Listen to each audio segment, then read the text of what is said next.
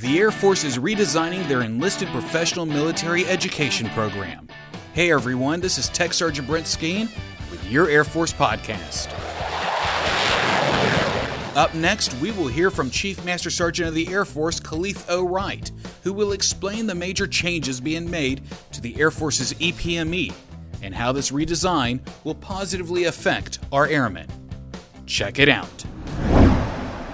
Hey team, one of the ways we develop is through enlisted professional military education. Our EPME is designed to enhance airmen's operational focus, leadership, management, and communication skills, which ultimately leads to more lethal and effective warfighters who help us win in air, space, and cyber. To meet the demands of our nation and maintain a healthy NCO Corps, our EPME must be redesigned and delivered in a way that is timely, relevant, flexible, and agile enough for the 21st century airman. That's why we're evolving all of our PME programs, officer and enlisted, to better meet the needs of every airman and the commanders who ask so much of them. For enlisted PME, we're calling it EPME 21. The foundation of EPME 21 is rank-based resident attendance for senior airmen via Airman Leadership School, technical sergeants via the NCO Academy, and senior master sergeants via the senior NCO Academy. If this sounds familiar, it should. It was the staple of our EPME for almost 43 years before a recent change to a time and service model. While this model was effective for some, we quickly found it didn't meet the needs of all our airmen, causing many NCOs to lose the opportunity to attend resident EPME. While it sounds regressive, returning to the rank-based model is a necessary foundational step to EPME 21 and ensuring that every senior airman, technical sergeant, and senior master sergeant has the opportunity to attend. We will develop an updated 21st century distance learning equivalent for all three courses to maintain the flexibility and agility for our Air National Guard and Air Force Reserve Airmen to attend in residence when feasible, but use the correspondence course to ensure they receive an equivalent learning experience. For the Air Reserve components, these online courses will not be prerequisites for in residence courses, but will deliver the same institutional competencies as ALS, NCOA, and Senior NCOA. The second component of EPME 21 addresses the amount of time between these three resident experiences. The average time between courses ranges from three to eight years, depending on the pace of your individual promotions. While I believe strongly in our EPME and how it develops airmen to be relevant, effective leaders, I also recognize each of you engage in a variety of learning activities outside the EPME classroom that address the institutional competencies we expect of every professional airman. For example, you take college classes toward an associate's, undergraduate, or graduate degree in areas like human resource management, organizational leadership, and strategic communications. Many of you attend Air Force or joint NCO and senior NCO professional enhancement seminars. Still, many of you attend various professional development opportunities designed and delivered by PACE, our Profession of Arms Center of Excellence. The list goes on, but you get the point. These are development and they happen often throughout an airman's career. However, let's discuss other ways you're being developed. Many of you are enhancing your public speaking skills as members of local Toastmasters clubs while simultaneously exercising leadership muscles in private organizations.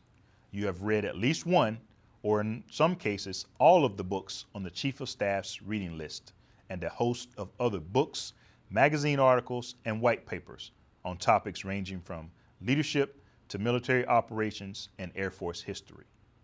You actively plan and participate in Air Force, joint, and coalition exercises where you gain experience in warfighting activities ranging from aircraft generation, command and control, and force protection.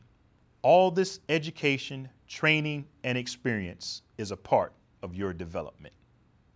Many of you are serving as military training instructors and leaders, recruiters, honor guardsmen, FTAC leads, and PME instructors, actively teaching and becoming experts in these institutional competencies. Others are serving as NCOICs, flight chiefs, section supervisors, and shift leads, where taking care of airmen while taking care of the mission is what you do best. I believe you should receive credit for it. Now, you may be wondering exactly how you will receive credit for all these things. Here's the basics. All of this education, training, and experience will be captured in the form of professional development units, or PDUs. One PDU is equivalent to approximately one hour of learning via the activities I just discussed. Additionally, Air University will provide one hour modules designed by our professionals at the Barnes Center for Enlisted Education.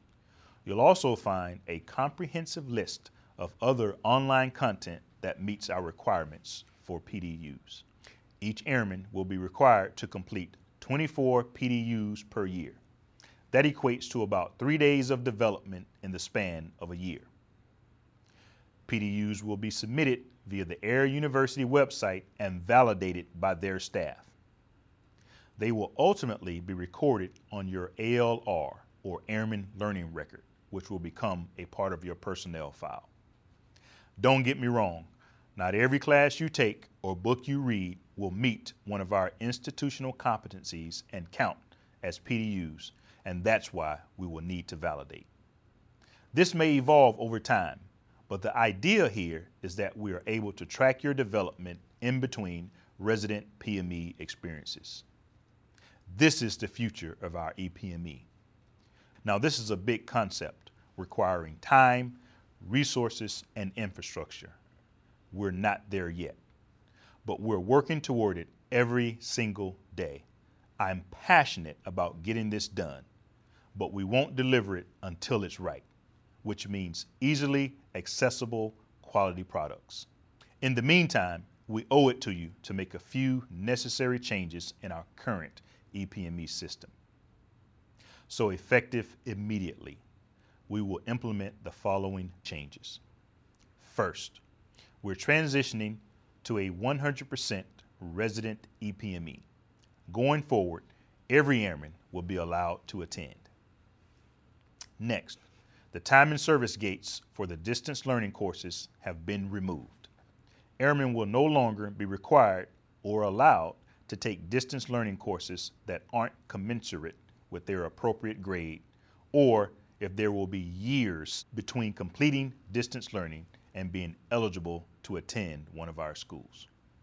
While distance learning will still be a prerequisite for resident attendance for now, we owe you greater flexibility and time to complete the distance learning, allowing you to focus on the mission.